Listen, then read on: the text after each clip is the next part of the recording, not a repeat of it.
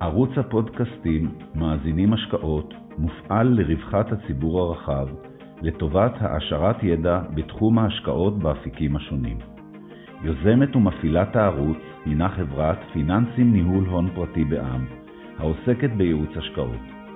מנחה הפודקאסטים הינו דוקטור איתי גלילי, מנכ"ל החברה. היי רן. שלום. שלום, תודה רבה שאתה מצטרף אליי לפודקאסט. אני יוצר איתך קשר כדי שנוכל לדבר קצת על סביבת המקרו של האירועים הכלכליים והתגובות של המדינות בעולם. ולפני שנצא לדרך, אני אשמח אם תוכל לספר למאזינים שלנו קצת על עצמך, התפקיד שלך. בשמחה. טוב, שלום לכם, שלום לכל מי שמאזין לנו. שמי רן זינגר, אני מנהל תחום מקרו בקבוצת הראל ביטוח ופיננסים.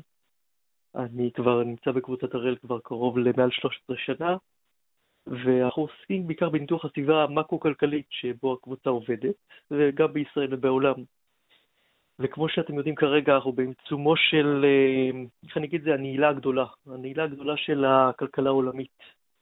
מאז שבעצם התפרץ המשבר, הנגיף התחיל להתפשט כבר בכל העולם, ראינו שכל הממשלות, או נגיד מרבית הממשלות בעולם, החלו אה, לנעול את האזרחים שלהם, אפשר להגיד, או לנעול את הכלכלה, להגביל את הפעילויות.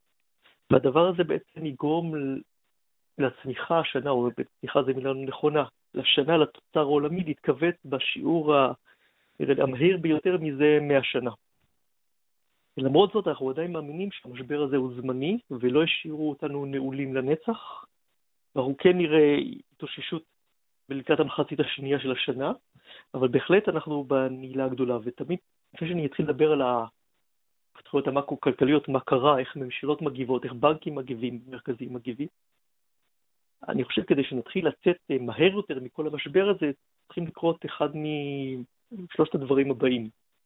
או שנמצא חיסון, או שימצא חיסון בעולם, או שימצא איזה טיפול יעיל, תרופות יעילות לטיפול בחולים שהם חולים קשים יותר, או שימצאו איזה אה, אמצעי טכנולוגי לשפר את הבדיקות כדי לגילוי אנשים שנדבקים, לשפר את הבדיקות, אמצעי טכנולוגי יעיל יותר, זול יותר, שאפשר לעשות את זה בהיקפים גדולים. אחד משלושת הדברים האלה צריך להתקיים כדי שנראה באמת חזרה, איך אומרים, לשגרה נורמלית בעולם.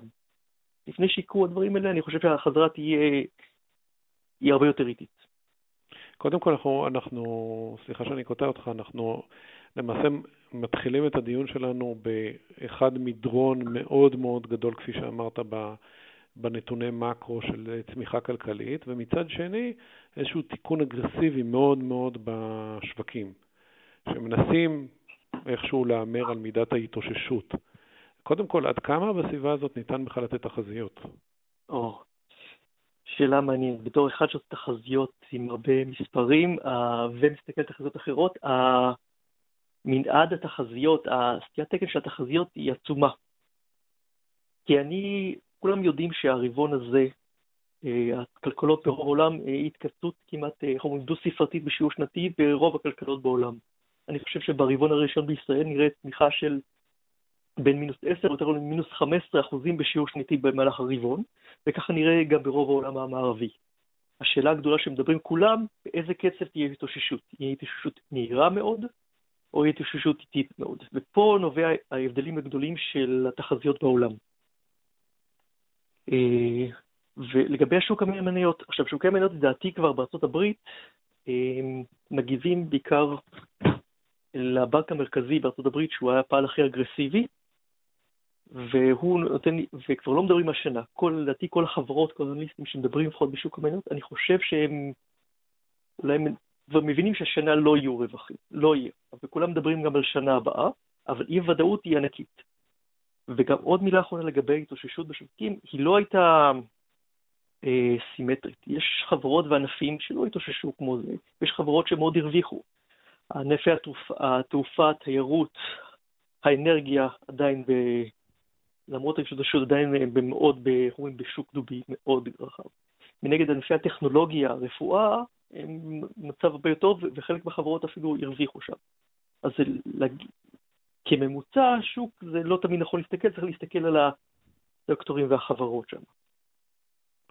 אז בוא נגיד שאנחנו, כפי שאתה אמרת, קשה מאוד לנבא כמה זמן ייקח עד שהכלכלה תחזור, אבל הפוליטיקאים והבנקים המרכזיים נמצאים בצומת של קבלת החלטות. הם למעשה אה, מובילים את, ה, את התהליכים האלה, ואיך הם יכולים לקבל החלטות? בוא תסביר לנו מה ההבדל בין אה, תפיסת העולם באירופה, איך צריך לצאת מזה, באסיה, ארה"ב ובישראל. מה ההבדל, מה כל אחד עושה?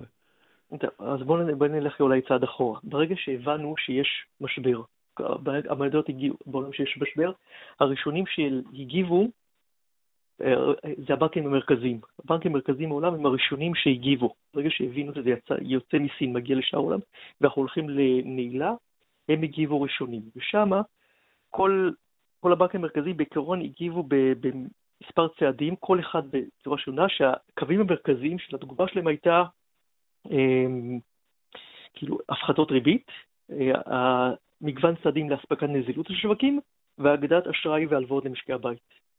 ופה יש לנו הבדל גדול בין מדינות, איך אומרים, בנקים מערביים לבנקים לא מערביים, או בנקים בבעלות פרטית, שזה כמו רוב ה...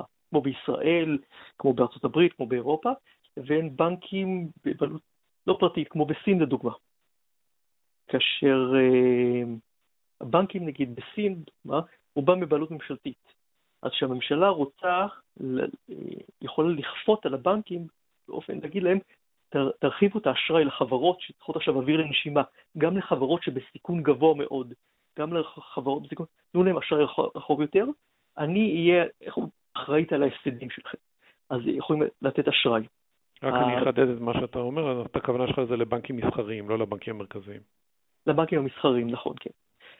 הם יכולים לתת כיוון שהממשלות בבעלות. הבנקים המסחריים בעולם, המערבי, לא, לא, לא ייתנו אשראי לחברות גם בגלל סיכון גבוה, הם, הם בבעלות פרטית, הם לא ייקחו להם סיכונים מעבר למה שרוצים, או לפחות יגלמו את זה בריביות. ואז הבנקים המרכזיים מנסים לשכנע אותם בעדים, כן לתת אשראי. איך הם משכנעים אותם כן לתת אשראי לחברות העסקים של הסיכון? אחד זה לקחת אה, לתת להם כסף בריבית זולה יותר שהם יגלגלו את זה לחברות, או הם יכולים לתת להם אה, לקחת אה, ערבות על חלק מההלוואות, הם צריכים לשכנע אותם להגדיל את האשראי וזה או על ידי הגלות רגולטוריות, הקטנת יחס תנימות ההון, בדרכים יותר עקיפות כדי להעביר את כל התהליך הזה. יש יתרונות וחסרונות הרי לכל אחת מהשיטות. החיסרון בשיטה כמו בסין, שזה יוצר פתח גדול מאוד לשחיתות, הקצאה לא נכונה של משאבים, והרבה חברות, אומרים, הרבה חברות זומבי יהיו אחרי המשבר. בשיטה המערבית יש גם יתרונות וחסרונות, החיסרון זה שזה מגיע לאט יותר וחלק מהענפים, גם, גם אם הממשלה נותנת ערבות, חלק מהענפים לא מקבלים אשראי, בעיקר בענפי התעופה והתיירות. עכשיו, הבנקים המרכזיים, אני אגיד מקודם, הם הגיבו ראשונים, הם הורידו קודם כל ריבית, וכל מדינה הורידה ריבית מאיפה היא יכולתה. ארה"ב היחידה בין המדינות הגדולות שהורידו הרבה כי כבר העלו את הריבית. בגוש האירו הריבית כבר שלילית, אז זה פחות מגיבים בכלי ריבית, ואצלנו בישראל בחרו רק באפריל להוריד את הריבית. בנוסף, הצעד הבא היה נזילות. הבנקים המרכזיים רוצים למנוע, דבר ראשון רצו למנוע ריצה לבנקים. רצו למנוע מהמשבר הריאלי הזה להפוך למשבר פיננסי. רצו למצוא פשיטות רגע של בנקים. והמס... המסקנה שלי מכל הפעולות של הבנקים המרכזיים שהם יצליחו בדבר הזה. הבנקים המרכזיים יצליחו למנוע מבנקים ליפול, מבנקים לפשוט רגל, לא כמו שראינו אז במשבר הפיננסי, שכל שבוע קיבלנו הודעה עוד בנק פשט רגל ועוד בנק פשט רגל ועוד בנק אולם, פה הם רוצים למנוע את הדבר הזה, יעשו כל מה שביכולתם, לדעתי פה הם יצליחו, לפחות בנושא הזה שם. ודבר נוסף, הם צריכים נזילות השווקים. כרגע במשבר, מה שקורה לחברות למשקי בית, הם רוצים cash is king, הם רוצים את המזומנים, מזומנים קרובים אליהם, כי הם לא יודעים כמה זמן הם לא, לא, לא יהיה להם הכנסות, הם צריכים מזומנים. הדבר גרם לנהירה אדירה למזומנים בכל העולם, ובעיקר למטבע הכי חז... המרכזי של העולם, הדולר. זה יצר משבר נזילות. אז הבנקים המרכזיים בכל העולם החלו לרכוש אגרות חוב ממשלתיות כדי להקל על הנזילות שם. בישראל גם ראינו אה, עליית תשואות חדה באגרות חוב הממשלתיות, כאשר היה פדיונות גדולות בקרנות הנאמנות ושינויים במסלולים בגופים המוסדיים, וראינו יציאת כספים. בנק ישראל נכנס והתחיל לרכוש בשוק המשני. במרץ בלבד הוא רכש רק 8.5 מיליארד שקל, כאשר הוא הודיע שהוא ניתן לרכוש בערך 50 מיליארד, בערך פי שלוש מהכסף שהוא רכש עוד במשבר הפיננסי. בארצות הברית, אה, בואו נתחיל מאירופה, באירופה הבנק המרכזי, אחרי כמה היסוסים, הודיע שהוא ירכוש בערך 750 מיליארד אירו של אגרות חוב ממשלתיות, כאשר הוא החליט אה, לשבור את הכללים, אה, והוא אמר שאני לא מחויב לקנות אגרות חוב בכל, מכל מדינה לפי גודלה היחסי. אם בעבר, כשהבנק המרכזי רכש אגרות חוב, הוא בעיקרון נצמד לאיזשהו קי, כאילו גודל, הוא רכש בכל מדינה לפי גודלה. הוא רכש בעיקר מגרמניה, מצרפת ואיטליה, כל מדינה לפי גודלה. בתוכנית החדשה הוא אמר, אני לא מחויב לעבוד בכללים האלה, זאת אומרת שתאורטית הוא יכול לקנות יותר אג"ח של מדינות הפריפריה בשוק המשני. בנק מרכזי אחר שפעל עוד יותר בחוזקה עם סכומים יותר גדולים זה הבנק המרכזי בארצות הברית. בהתחלה הוא אמר אני מגדיל את זה ב-700 מיליארד, ובסוף הוא אמר אני קונה ללא הגבלה אג"ח ממשלתי כמה שאני אצטרך. זה רמה עוד יותר גבוהה. כדי הכל כדי לספק נזילות השווקים. נזילות השווקים כדי שלא יהיה בעיות כי... ולדעתי יצליחו. זה לגבי לקנות אגרות חוב מדינה, אבל איך, mm. איך, איך מבטיחים את מה שאתה אמרת קודם? איך דואגים שהמערכת הבנקאית תיתן אשראי במצוקה כל כך גדולה? אנחנו רואים הרי ביקורת מאוד גדולה על התוכניות של משרד האוצר, שזה לא, פשוט לא יוצא לפועל. אה, לא, זה, זה הצד הפיסקלי, נכון. אז מילה אחרונה אני אגיד על, ה, על הרכישות ממשלתיות. מי שעוד עושה רכישות ממשלתיות בצורה עוד יותר ישירה זה הבנק המרכזי בבריטניה, שרק הכריז בשבוע הבא, אני לא קונה יותר את האג"ח הממשלתי בשוק המשני, אני קונה ישירות מהממשלה, הממשלה מנפיקה, אני קונה את זה ישירות, שזה מאוד מאוד ריסקי, כי זה ממש ממש הדפסת כסף. זה לא שעושים את הסיבוב דרך אה, משקיעים מוסדיים, זה ממש הדפסת כסף, וזה לדעתי קצת מסוכן ביציאה, אבל אנחנו עוד רחוקים מזה. למה אתה רואה בזה סיכון? כי פעם אחת שעשו דבר כזה זה היה בשנות ה-30, ואז היה לנו בעיה של הייפר אינפלציה והדפסות כסף, ושהפסיקו עם זה, היה לנו כמעט, היה לנו באיזה מלחמת עולם גם, הדבר הזה שהממשלה מנפיק, מנפיקה אג"ח ישירות לבנק הזה ומדפיס את זה, זה מאוד בעייתי, כי זה מתישהו יכול לגרום לאובדן אמינות. ארה"ב אומרים יכולה לעשות את זה כי כולם רוצחים את הדולר בעולם. אבל מדינות אחרות שינסו לעשות דבר כזה, ונגיד אם נלכת במקרה הקיצוני כמו זימבבואה שעשתה את זה לפני כמה שנים, ראינו את המטבע שלה עובר פיחות של... אמ, שערך המטבע שלה הגיע לערך שהנייר עליו הוא מודפס.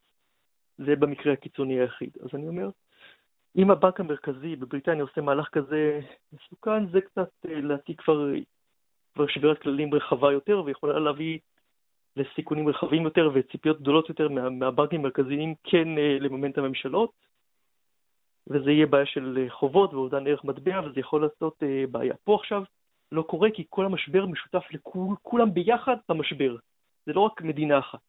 כולם ביחד, אז כולם ביחד נפגעים. אבל אחר כך, שהיציאה לא תהיה סימטרית, זה יכול ליצור בעיות, מה שהבנק המרכזי בבריטניה עושה, אבל זה עוד רחוק מאיתנו. אמרת איך עוד יכולים הבנקים להקל על החברות שצריכות אשראי. אוקיי. אחד מהדברים זה גם בחברות מגזרות אשראי באג"ח קונצרני. אז הבנק המרכזי בגוש הערב כבר קונה אג"ח קונצרני. הבנק המרכזי בארצות הברית גם הודיע שגם הוא ירכוש גרוס חוב קונצרניות.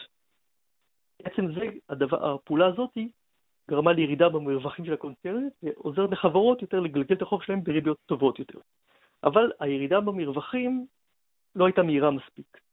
אז לפני, בחג הפסח, הבנק המרכזי בארצות הברית אמר שאני אקנה גם אגרות חוב של חברות שאיבדו דירוג השקעה אה, עד, אה, אחרי, עד, אחרי 22 ב, עד ה-22 במרץ. אה, מה זה אומר? שהוא תאורטית הוא קונה גם אגרות חוב של חברות שהיא כבר לא בדירוג השקעה. בדירוג השקעה. ואפילו מאפשר לקנות תעודות סל של אגרות חוב אה, בהייד. שזה מהלך עוד יותר רחב, הכל על מנת לצמצם את המרווחים, כדי שחברות יוכלו לגלגל אשראי, גם חברות טובות יוכלו לגלגל אשראי גם במצב הנוכחי. הכל כדי להוריד את המרווחים, ולדעתי המהלך הזה בהחלט מסייע ועוזר. נשאר רק עוד סוג של חברות זה חברות שלא יקבלו אשראי לא משנה מה, זה בעיקר ענף האנרגיה, התעופה, התיירות, שם אנחנו לא רואים כרגע אופק להתאוששות לפחות עד שלא יהיה חיסון. פה, לא יז... פה הבנק המרכזי כבר לא יכול לסייע יותר. לא משנה כמה הוא ייתן, הבנקים לא ייתנו אשראי לחברות בנושא הזה בסיכון רחב יותר, לא ייתנו. פה צריך לעבור לצד השני, למדיניות הפיסקלית, לממשלות. ופה בענפים האלה, מה שאנחנו רואים, יש הבדלים בשונות בעולם. בעיקרון, דוגמה בענפי התעופה. ענפי התעופה בארצות הברית מעסיק המון המון עובדים, והם הגיעו רק לאחרונה להסכם עקרוני, ש...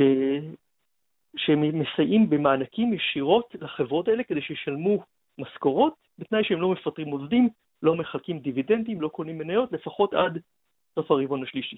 זה על ידי מענקים, זה תמורה רק נגיד ל-10% מהחברה, לא, לא הלמה בכלל, רק חלק מהלמה חלקית בלבד. באירופה ראינו בחלק מהחברות, אה, התעופה הלאימו אותם, כמו על איטליה שהלאימו אותה שוב, ולדעתי אנחנו נראה עוד העלמות של עוד חברות תעופה. עכשיו, באסיה גם אנחנו רואים חלק מאסיה ובסין, בהודו ובסין, אנחנו רואים גם עוד חברות, שמל... ממשלות שמלאימות חברות תעופה. זה חברות, ונראה גם בטח בענף התיירות גם עוד חברות מועלמות, כי במקרה הזה או שנותנים מענק, מענק שיחזר, או שמלאימים, כי לא יהיה, כי צריך להיות סיור רחב יותר, ושם זה יותר שאלה פוליטית, אני חושב. אולי בארצות הברית, איגוד העובדים, בשנת בחירות, מאוד מאוד חזק לתעופה, אז הוא מפעיל לחצים, וזה עזר לחברות האלה לקבל מענקים. שם. אולי ארגון בתי המלון הוא יותר חלש, אז קשה יותר. לדעתי איפה במדינות שיש בו ארגוני עובדים חזקים, הם הצליחו אולי יותר לקבל מענקים מהמדינה כדי לעסקים האלה. במדינות שפחות ארגוני עובדים, פחות לחצים, שם נראה יותר העלמה ממשלתית ויותר פשיטות רגל של חברות שם. אם, אם אנחנו מנסים להבין את זה במבט על, הרי הפתרון פה, שלא, לא, לא משנה באיזה ורסיה אנחנו מדברים, מדברים על זה שמגדילים את החובות הלאומיים. כל מדינה לפי הבאג'ט שהיא מחליטה. נכון. מה התקרה שהפוליטיקאים יכולים לשים לסיפור הזה? כי עיקרון, אנחנו מגיעים, אנחנו מגיעים לנקודה שהגענו למשבר חובות מ-2008 שלא נפתר, שיאי החובות הם בשיא. אז אין, אין שום סכנה שטיפוס ברמת החובות תיצור סיכונים עתידיים יותר גבוהים? אה, קודם כל, כרגע במשבר אני חושב שלא צריך להסתכל על סיכון בגדיעת החובות, צריך לעזור למשבר, לאפשר לחברות כמה שיותר אוויר לנשימה, כדי שנצא מהמשבר, הם לא יפשטו רגל לגמרי, הם יוכלו להתאושש, אולי באיטיות, אבל להתאושש. אז כרגע להסתכל על משבר חובות. עכשיו, לא כל המדינות בעולם בחוב. אנחנו כמו ישראל, דוגמה חיובית, הגיע מצב טוב יותר עכשיו מאשר על ב-2008. אז לא כולם, אבל בהחלט כל הגירעונות האלה, מתישהו יצטרכו לשלם עליהם. לא נדבר על זה עכשיו, לא נדבר, נדבר על זה עוד שנה, כשנצא מהמשבר, כל הגירעונות האלה יצטרכו לשלם. ואיך ישלמו עליהם? מי שעל ידי העלאת בעתיד, העלאות מיסים, קיצוצים לדעתי יעברו בסקטור הציבורי יותר. כרגע רוב הנזקים הוא בעיקר ב... עובד בסקטור הפרטי יותר בכל העולם. לדעתי מתישהו יהיה גם לגיטימציה פוליטית יותר רחבה, גם שחלק מהסקטור הציבורי יספוג חלק מהנזקים. וזה נראה בעתיד שם. וזה יעבור על חשבון גם הטבות והעלאות מס עתידיות שם, על חשבון הדורות העתידיים. אבל אם, אם, אם הפוליטיקאים לא, לא יהיה להם את היכולת להעביר קיצוצים בסקטור הציבורי. אז אנחנו נראה עלייה בפרמיות הסיכון, ואז אנחנו נראה אה, אה, עלייה בתשואות ובמרווחי הסיכונים מול המדינות. בואו נראה את זה. נראה בנקים מרכזיים באים לעזור, אבל... ונראה יותר בנקים מרכזיים לעזור, אבל הם לא יצאו מזה אם יפרסו את החוב ליותר שנים ופשוט יהיה להם פחות אה, יכולת לעשות. אתה אומר, אם בסקטור הציבורי יהיה יותר קשה לעשות, כמו שקורה באירופה, נכון, ואז זה צריך לבוא בפתרון בגירעונות גבוהים יותר ובתשואות אגרות חוב גבוהות יותר. לא כרגע, אבל בעתיד, שנצא מזה. כי מתישהו את החובות האלה צריכים לשלם. או ככה, או לשחוק אותם על ידי אינפלציה. המדינות ירצו להעלות את האינפלציה כדי לשחוק את החובות האלה, כדי לשחוק את הר החובות. עשו את זה בשנות ה-30, עשו את זה בשנות ה-80, יצאו באינפלציה כדי לשחוק את הר החובות האלה. בהחלט. אבל אנחנו עדיין לא מדברים. כרגע אנחנו לא צריכים לדבר על הדבר הזה, כרגע אנחנו צריכים עדיין, הממשלות צריכות עדיין לפעול בקצב הזה. עכשיו, כל מדינה פועלת ב, גם במדיניות הפיסקלית בדרך אחרת. גם. עיקר הדברים ש... ופה יש לנו גם הבדל, כמו שאמרתי, בבנקים יש הבדל בין בנקים מערביים לבנקים במדינות מתפתחות בבעלות ממשלתית. גם פה יש הבדלים גדולים, בעיקר במייצבים האוטומטיים. עקרון ברוב אה, אירופה, ישראל, בארצות הברית קצת בשיעור נמוך יותר, אנשים שהם מאבדים, יש להם דמי אבטלה, יש להם איזושהי אה, חזרה לא ישר, כאילו עוברים מ-100 ל-0, יש איזה מייצבים שעוזרים קצת לרכך את המכה. אז פה מה שעשו רוב הממשלות זה הם הגדילו את המייצבים האוטומטיים, הגדילו את ההטבות למובטלים או על ידי הארכת אה, תקופת האבטלה כמו ארצות הברית, או על ידי הארכת הסכום הכסף שמקבלים כמו באירופה, או בישראל נגיד על ידי אה, אה, הקטנת אה, זמן הזכאות לקבל דמי אבטלה. זה מה שהם עשו כל מדינות אחרות. במדינות המתפתחות, שם יש הרבה כלכלה לא רשמית, פחות תשלומי מס. שם יש פחות מייצבים אוטומטיים, והם ייפגעו יותר, והם יתאוששו יותר לאט מכל המשבר הזה. כל, פה התגובה הפיסקלית תהיה פחות, פחות טובה. מה שעוד הממשלות צריכות לעשות זה, דבר אחרון, כמו שאמרת, לסייע לחברות, לתת להם אשראי לחברות. ופה יש הבדלים עצומים בין המדינות. ממשלה יכולה לסייע לכל מיני חברות, לתת להם אשראי שם, אבל היא לא יכולה לתת אשראי ישירות לרוב, אלא על ידי מענקים, לתת אשראי נגיד דרך אה, הגופים פיננסיים, דרך הבנקים, דרך קרנות משותפות. ופה המדינה לוקחת נגיד ערבות על חלק מההלוואות. כמו שיש נגיד, כמו שארצות הברית לפעמים אה, פעם הייתה ערבה לחלק מהאגרות חוב של ישראל, המדינה יכולה להיות ערבה לחלק מההלוואות האלה. ועכשיו, איזה שאלה, כמה אחוז הם לוקחים מההלוואות האלה, המדינה לוקחת על עצמה. אז בתוכנית של ארה"ב, הבנק המרכזי הציג לפני uh, חג הפסח, כלומר, בחלק מההלוואות, בעיקר לאג"ח מוניציפלי, בחלק מההלוואות לחלק מההלוואות, הבנק המרכזי יהיה ערב ל-95% מההלוואה. יהיה ערב ל-95% מההלוואה, והבנק שמלווה את זה, רק ל-5%, ואז זה נתן מוטיבציה גדולה מאוד להלוואות ואשראי לעסקים להעביר לנשימה. נכון, זה בעיקר לחברות הגדולות והבניוניות, הן מרוויחות יותר מזה, אבל זה נתן. בגרמניה גם עשו תוכנית רחבה מאוד, או בסקנדינביה, ושם הם בממוצע ערבים בערך ל-90% מהלוואות. כנראה 70%, צרפת 60% מהלוואות. פה יש הבדל נגיד בישראל, בתוכנית הנוכחית, שהיא לא עברה עדיין, היא עדיין לא עברה, היא עדיין ממשלה. בתוכנית הנוכחית של קרן הלוואה, הממשלה ערבה רק ל-15% מההלוואות. וזה סכום נמוך יותר במיוחד בהשוואה בינלאומית. פה, הבד... פה ההבדלים הגדולים ביותר בינינו לבין מדינות אחרות. עד כמה מבחינת, אמרנו שישראל מגיעה למשבר הזה יחסית אה, במצב מקרו-כלכלי טוב. למה היא לא יכולה להרשות לעצמה אה, צעדים אה, יותר משמעותיים לטובת העצמאים שנמצאים במשבר מאוד גדול, וגם באמצעות הלוואות וגם באמצעות מענקים? מה החסם שיש פה? שאלה מעניינת מה החסם. זה, לא כאילו שזה הכל טוב. אם אתה נותן הלוואות ב-90 אחוז, אם אתה ערב, המדינה ערבה ב-90 אחוז להלוואות, אתה יודע שחלק מהחברות שיקחו את ההלוואות, זה חברות שלא יחזירו את זה בכל מקרה. חברות של, שהיו חלשות מלכתחילה והיו צריכות פשוט רגל, ו, ועכשיו שורדות רק בזכות הלוואות, אבל אין להן באמת הצדקה קיומית, ורק זה מעכב את הדבר הזה. ואתה יודע, נותן גם הלוואות במענקים, והלוואות בתנאים כאלה נדיבים, אתה יודע שזה גם מקטין את המוטיבציה של חלק מהחברות להתייעל, להשתפר ולהחזיר את ההלוואות במהירות. זה החיסרון. אז יכול להיות שזה חלק מהשיקולים שגם נבעו בשיעור, ה... באחוז ההלוואות בישראל, גם כדי להקטין את המוטיבציה, ל... או נגיד להגדיר את המוטיבציה של חברות להתייעל שם. אבל מבחינת הכריות ביטחון שיש למדינה כדי לעשות מהלך מקרו-כלכלי, עד כמה הכ... יש מרווח? בוא נגיד זה ככה, כל עוד אין ממשלה, אנחנו ממשלת מעבר ואנחנו בתקציב המשכי, זאת אומרת שתקציב הממשלה לא יכולה להגדיל את, את ההוצאה שלה ללא ממשלה, ללא מעבר. היא לא יכולה לעשות תוכנית חדשה, או, או לא נכונה, זה לא בדיוק נכון, זה לא מדויק, היא מוגבלת ביכולות שלה לעשות. אז אם הממשלה רוצה להגדיל את הדבר הזה, לעשות טיעור רחב יותר, עדיין כל כך אנחנו צריכים שתהיה לנו ממשלה כדי שתוכל להעביר את החוקים החדשים האלה. ויש לנו כריות ביטחון, אבל צריך לראות איך לחלק את העוגה הזאת. איך צריך לחלק את העוגה קצת אחרת.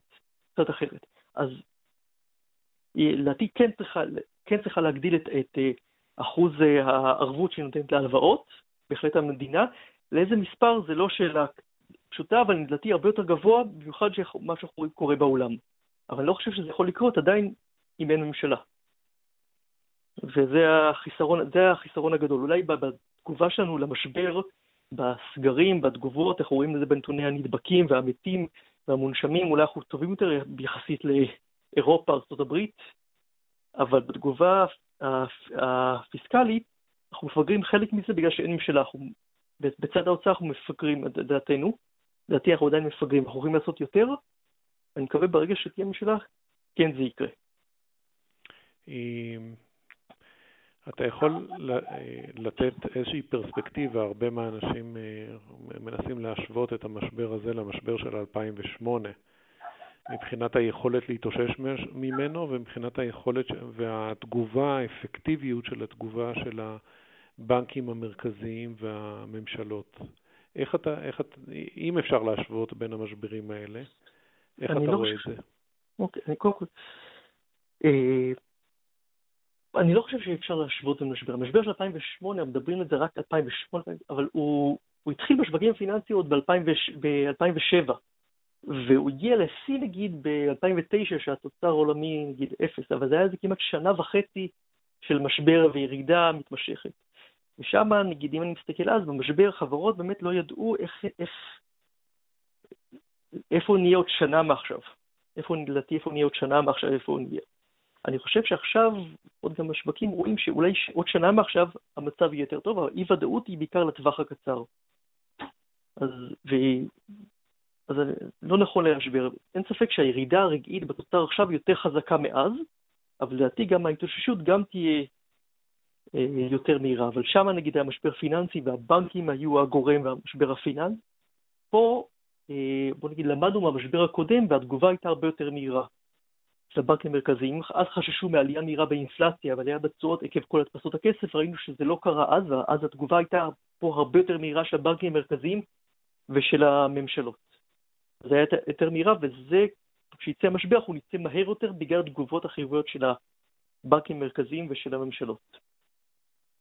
שזה בהתחלה, שהתחילה הורדת ריבית, אם אה, אני זוכר נכון, הייתה ביקורת, השווקים קיבלו את זה בתור איתות שלילי, שהפד מוריד את הריבית במכה. בהפתעה זה התחיל בתור משהו שלילי ושינה כיוון שעכשיו מחמיאים לבנק המרכזי. אה, כן, כן, לא, הבנקים המרכזיים לא מקבלים קרדיט, ומצד שני זה קשה מאוד לחשוב אתה במקומך לדעת מה לעשות לגבי, אין לך נתונים רעים. הנתונים הרעים, אנחנו נקבל החודש הזה, אנחנו צריכים לקבל נתונים רעים.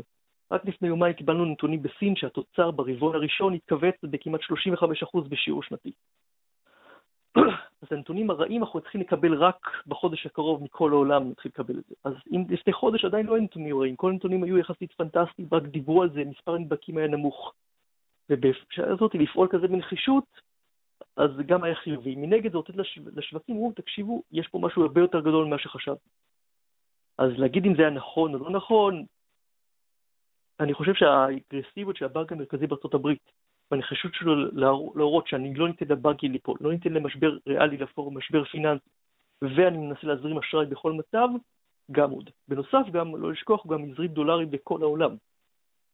הביקוש לדולרים זינק בכל העולם, חלק מזה גם בגלל הירידה במניות והעלייה בדרישות לביטחונות.